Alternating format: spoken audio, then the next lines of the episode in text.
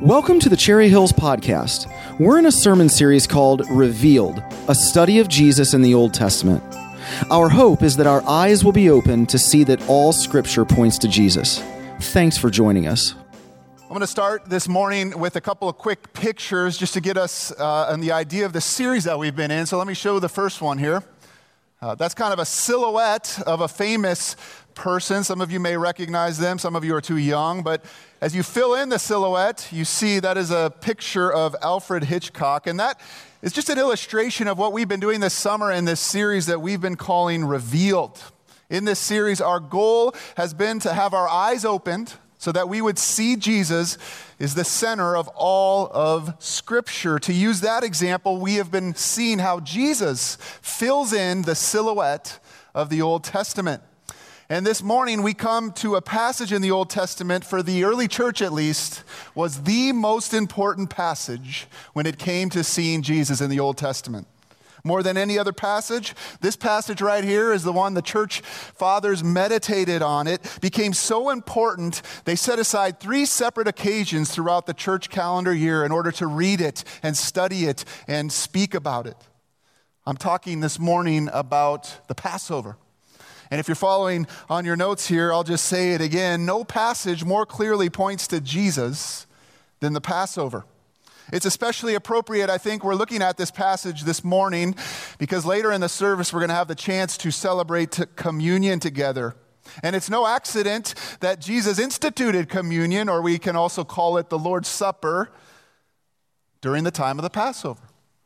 You see, part of the reason he instituted it is was to show his disciples, even though they didn't understand at the time, I am what this passage was pointing to. I am the one who fills in the silhouette of the Passover lamb.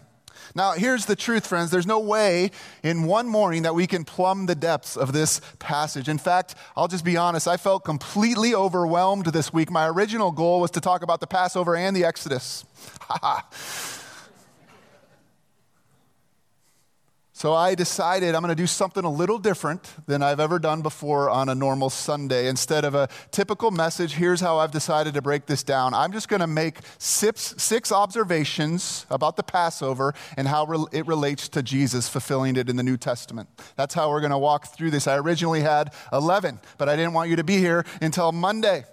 Now, some of these are going to be a little bit longer than others, but really, again, I just want to remind you our goal is to show how Jesus fills in the silhouette of this passage. But we don't just want to know more about the Passover, do we? We want to be changed by the Passover and who Jesus is. And so each of these observations is also going to include a question, a personal question that hopefully we can take and apply to our own lives. So I invite you to turn to Exodus chapter 12. If you don't have your own Bible, you can find this in one of the black Bibles on page 46 in those black Bibles. I'd love for you to turn there and grab one of those black Bibles with us. It's a longer portion of Scripture, uh, so I hope you are a first hander this morning. Now, before we read the text uh, and I make those observations, let's just understand a little bit about the context of the Passover. When the book of Exodus begins, the Israelites have been slaves to the Egyptians for over 400 years. And in Exodus chapter 1, the king of Egypt, we know as Pharaoh, we see as a cruel tyrant who seeks to destroy the Jews. They had become afraid at how great of a number the Jews had become. But God hears the cry of his people and he sends Moses to warn Pharaoh to let God's people go, but Pharaoh refuses to listen. And so God sends some judgment on the Egyptians in the form of plagues, nine plagues in all, where God shows his power over the gods of Egypt and over all of creation. In fact, when you study the plagues, I hope you realize what's really going on there. There's not random plagues. God is going after one of the gods or the goddesses of Egypt, showing I have power even over the Egyptian gods and goddesses. For example, we know that the Egyptian god, sun god was Ra. Well, the plague of darkness, God basically says, who has more power, Ra or the Lord God Almighty? Still, after all of these nine plagues, Pharaoh is not letting God's people go. So finally, God sends the tenth and deadliest plague of all, the death of all the firstborn. And that's really where Exodus 12 picks up. This is what the Passover is all about.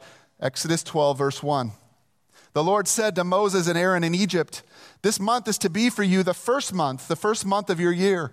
Tell the whole community of Israel that on the tenth day of this month, each man is to take a lamb for his family, one for each household. If any household is too small for a whole lamb, they must share one with their nearest neighbor, having taken into account the number of people there are. You are to determine the amount of lamb needed in accordance with what each person will eat. The animals you choose must be year old males without defect, and you may take them from the sheep or the goats. Take care of them until the 14th day of the month, when all the members of the community of Israel must slaughter them at twilight. Then they are to take some of the blood and put it on the sides and tops of the door frames of the houses where they eat the lambs. That same night, they are to eat the meat roasted over the fire, along with bitter herbs and bread made without yeast. Do not eat the meat raw or boiled in water, but roasted over a fire, with the head, legs, and internal organs. Do not leave any of it until morning. If some is left till morning, you must burn it. This is how you are to eat it with your cloak tucked into your belt, your sandals on your feet, and your staff in your hand. Eat it in haste. It is the Lord's Passover. On that same night, I will pass through Egypt and will strike down every firstborn of both people and animals, and I will bring judgment on all the gods of Egypt. I am the Lord. The blood will be a sign for you on the houses where you are, and when I see the blood, I will pass over you.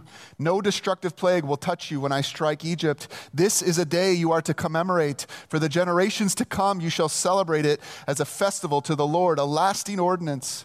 For seven days you are to eat bread made without yeast. On the first day, remove the yeast from your houses. For whoever eats anything with yeast in it from the first day through the seventh day must be cut off from Israel.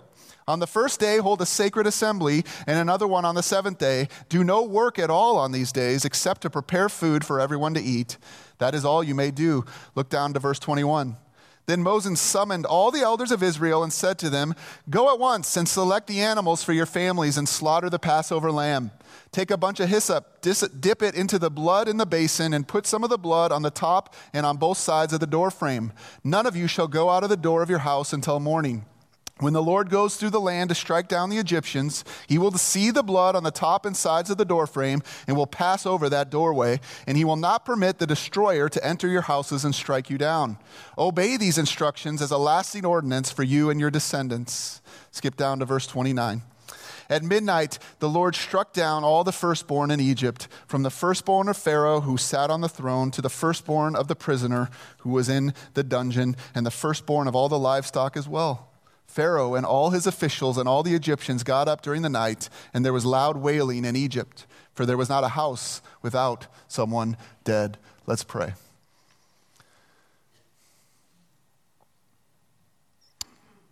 Lord, as we've been praying throughout this series, we pray once again that we would have eyes to see and hearts that would burn. Help us to see behind just words on a page and see the glory of our Passover lamb, who is Jesus Christ. We pray it in his name. Amen. Well, the first thing I noticed in this story and how it relates to Jesus, if you're following on your notes, is that the lamb had to be perfect. Did you see that? The lamb had to be perfect. In Exodus 12:5, God instructed the Israelites, "The animals you choose must be year-old males without defect." Every house was to choose their own animal and it had to have no defects. Why? Because the lamb was going to serve as a sacrifice for sin, and the only sacrifice that is acceptable to God is a perfect sacrifice. And so this lamb had to be pure and spotless. Now, how does this apply to us? Well, God demands perfection from us, nothing less. The problem is, maybe you've learned this by now, is that none of us can achieve that standard, but boy, do we try. Boy, do we try. We think our acts of righteousness or our religious activity is going to impress God. I think all throughout our culture, even in the church in the United States of America, there's this idea that if my good works outweigh my bad works, my scale will tip in my favor when the end has come. But God demands perfection, not just good. And so, deep down, no matter how we try, we know we always come up short. Friends, I tried this for a time in my life. It's exhausting. It's exhausting. I knew that no matter how hard I tried, and I tried hard, I could not measure up to the perfect life that was required of me. Friends, from the Old Testament to the New Testament, Scripture is clear. For God to pass over our sin, there must be a perfect sacrifice. Thankfully, when we get to the New Testament, we see that in Jesus. We have been given the perfect, spotless Lamb of God. He knew no sin, but became sin for us. The Bible is very careful to show us this is true about Jesus, that he was the perfect Lamb of God. We know part of the reason he was born of a virgin is so that he wouldn't have the sin nature that stains each and every human being who has ever been born. Jesus didn't commit any transgressions while here on earth. Look at 1 Peter 122. Peter, who knew Jesus well, said he committed no sin and no deceit was found in his mouth. The book of Hebrews says he was tempted in every way just as we are. That's good news. Yet without sin. Hebrews 4:15. My favorite is Pontius Pilate. The very guy who condemns Jesus to death says these words, I find no basis for a charge against him. Jesus was morally perfect and thus he could serve as the spotless Lamb of God. He meets the requirements that we need. The question for us to answer in this observation comes down to this, if you're on your notes. Have I admitted my imperfection and need for a spotless Lamb? Have I admitted my imperfection and need for a spotless lamb? Friends, that is always, always, always the first step of salvation. Stop trying. Stop trying so hard. And simply admit that I need someone outside of myself to be my sacrifice.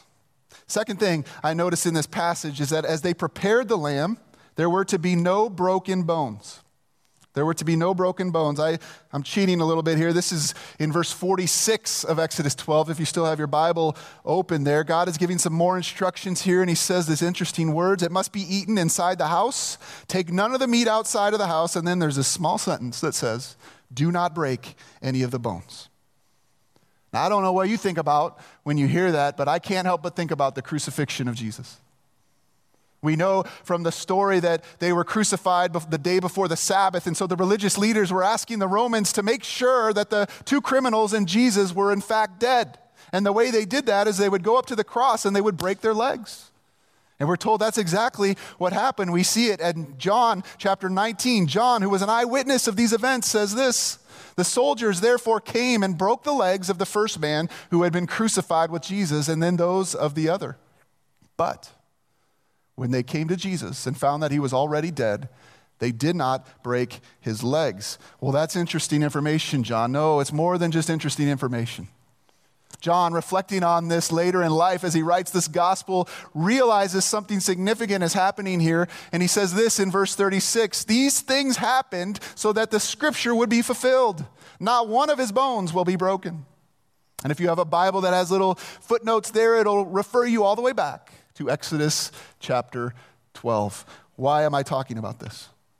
Because the question that this series has been posing again and again and again, and once again this morning, if you're following on your notes, is do I see Jesus as the fulfillment of all Scripture? Do I see Jesus as a fulfillment of all Scripture? I mean, that's just one example of many we've looked at this summer, and there's so many more we could look at. The question we are left to answer is Is Jesus just a good teacher? Was he a morally good guy? Was he some sort of a prophet? Or, or as we've been learning in this summer, is he the centerpiece of all history? Is he Lord? And part of the reason we believe he is Lord is because again and again he fulfills what Scripture says. Have our eyes been open? Have our eyes been open to see Jesus for who he really is? Third thing I noticed is that they were to share with their neighbors. They were to share with their neighbors. This is one of my favorite things about this story. Look at verse 4 again. If any household is too small for a whole lamb, they must share one with their nearest neighbor, having taken into account the number of people there are. You are to determine the amount of lamb needed in accordance with what each person will eat. I love that. Hey, look around. Share with those who may not have enough. I think there's a clear call for us in, as Christ Church here, and I see it in two different ways. We share Jesus in two different ways. First of all, in America, I think as Christians, we think of salvation mostly in individual terms. It's something between me and God. God has done something for me. Now, that's true, but we also believe in something called the communion of the saints. That God has bought us at a great price. He has called us as individuals to become part of something bigger, to become a part of a family, to become a part of what the Bible says is the body the body of Christ. Salvation is a shared experience. This is why when the Bible talks about salvation, it almost always talks about it in the plural. It talks about us. I'll give you one example in Hebrews 10, starting in verse 23. Just notice the us's. Let us hold unswervingly to the hope we profess, for he who promised is faithful, and let us consider how we may spur one another on toward love and good deeds, not giving up meeting together, as some are in the habit of doing, but encouraging one another, and all the more as you see the day approaching. Do you get it? We're meant to share in this together. It was God's design when He designed the church. We need one another. I like what Chuck said earlier. You know, you go away for a week and maybe you don't aren't able to go to a church. Does that do something to you? It does something to me. Something's missing, something's lacking in my life. I feel it, and God has designed it that way purposefully. We are meant to sharpen one another. As we read in that verse, we're meant to encourage one another so we don't give up meeting together. And yet, there's more than just sharing this good news with one another. We know that God has also asked us to share it with the world, to bring this message of salvation to those who don't yet know it, who aren't yet a part of the body of Christ. God desires all people come to a knowledge of Him and how He accomplishes that. This is scary. It's through us.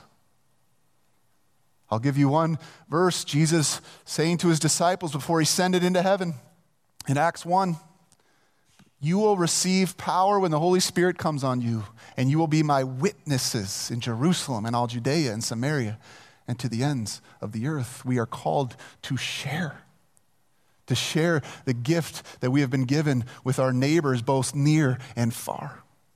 And so, in light of this, I think two questions are appropriate for us to consider. First, am I committed to sharing in fellowship with the church? Am I committed to sharing in fellowship with the church? I don't care if it's our church or another church. Are you surrounding yourself with some other believers to be encouraged, to be sharpened? Are you taking the gathering together of the body of Christ and making that a priority for your family? Second question is Am I committed to sharing Christ with others? Am I committed to sharing Christ with others? The Passover lamb was meant to be shared.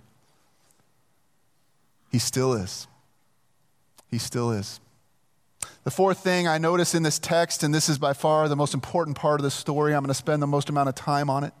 If you're following on your notes here, is that God provided the means of salvation.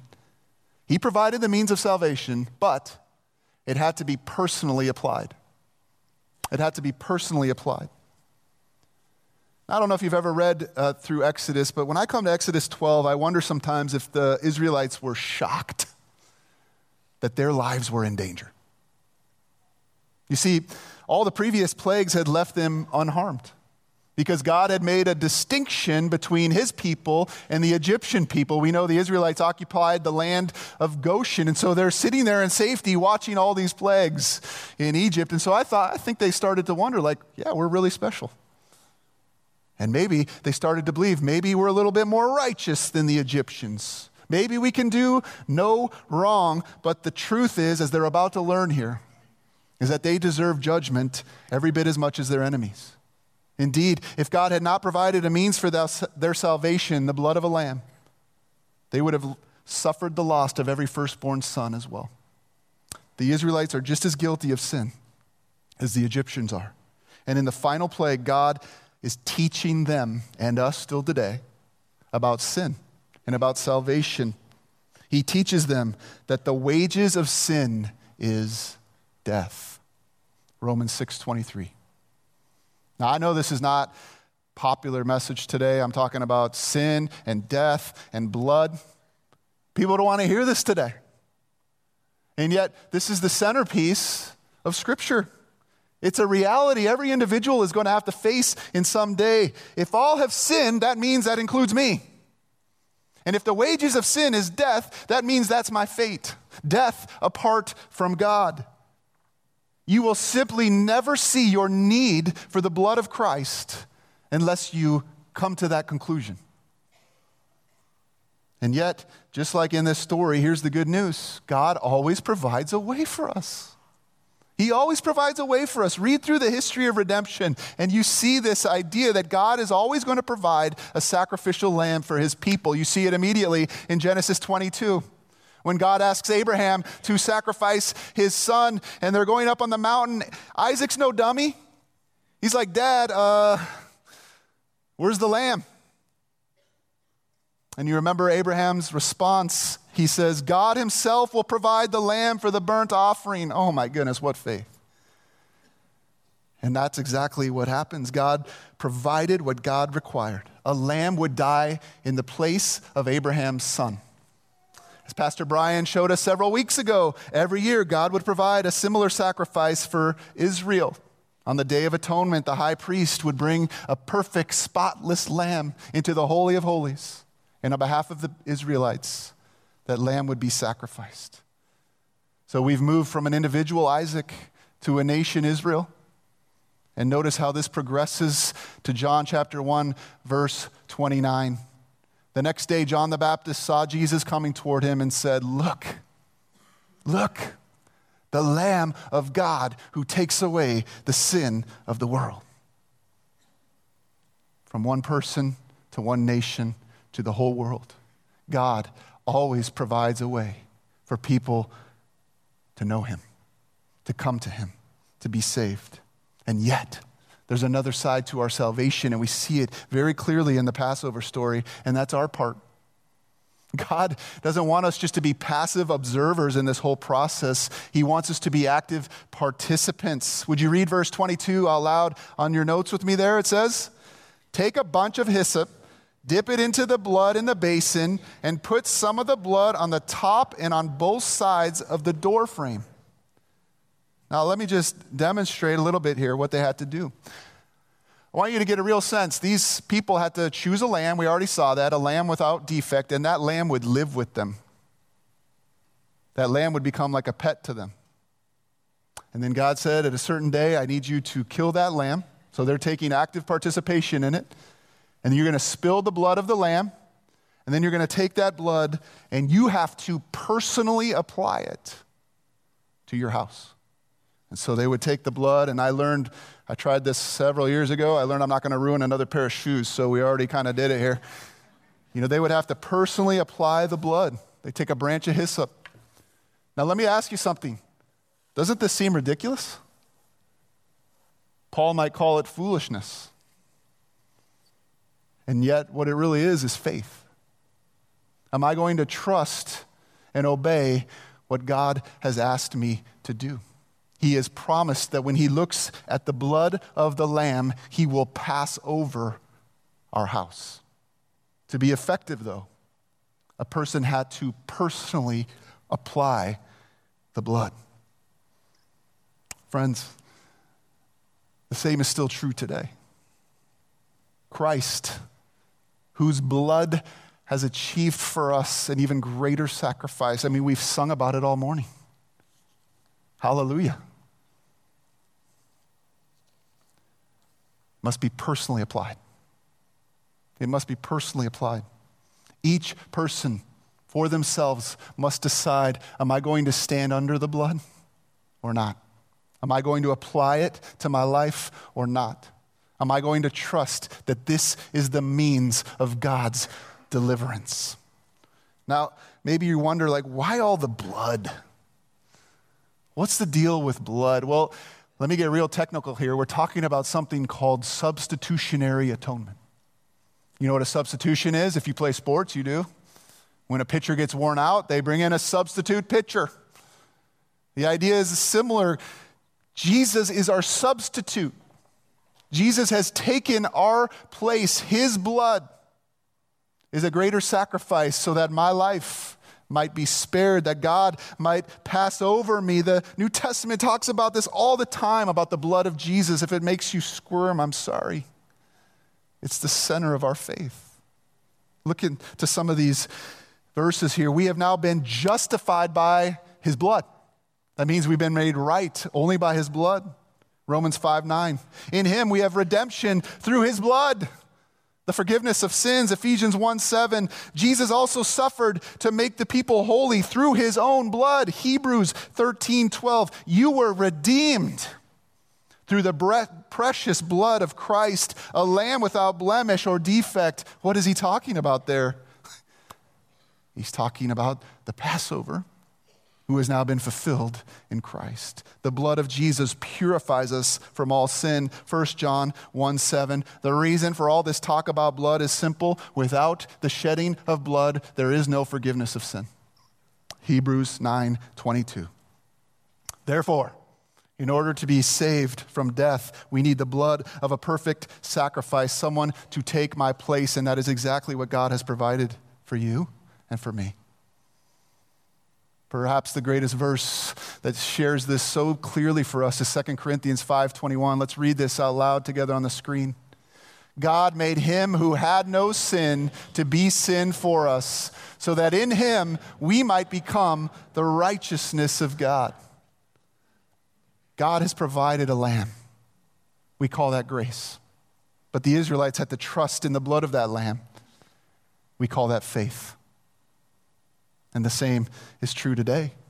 If you're following on your notes there, have I personally applied the blood of Christ to my life? I'm not just talking about blood as an idea. Have I personally applied the spilt blood of Jesus Christ over my life? Do I stand under it as my salvation, as my substitute? We need to keep going. The fifth thing I noticed is that they were to get rid of all the yeast. Did you notice this in the story? God makes a pretty big deal about getting rid of all the yeast in their homes. What's the deal here? Is he advocating a gluten free diet or what? Well, for one thing, we know is unleavened bread or bread without yeast was to remind the Israelites for generations to come of the hasty departure they were to make. But getting rid of yeast had another purpose. Jewish teachers have always understood yeast to represent the corrupting power of sin. Bread without yeast symbolizes holiness. Bread with yeast symbolizes the corrupting nature of sin. I mean, it's a beautiful picture, isn't it?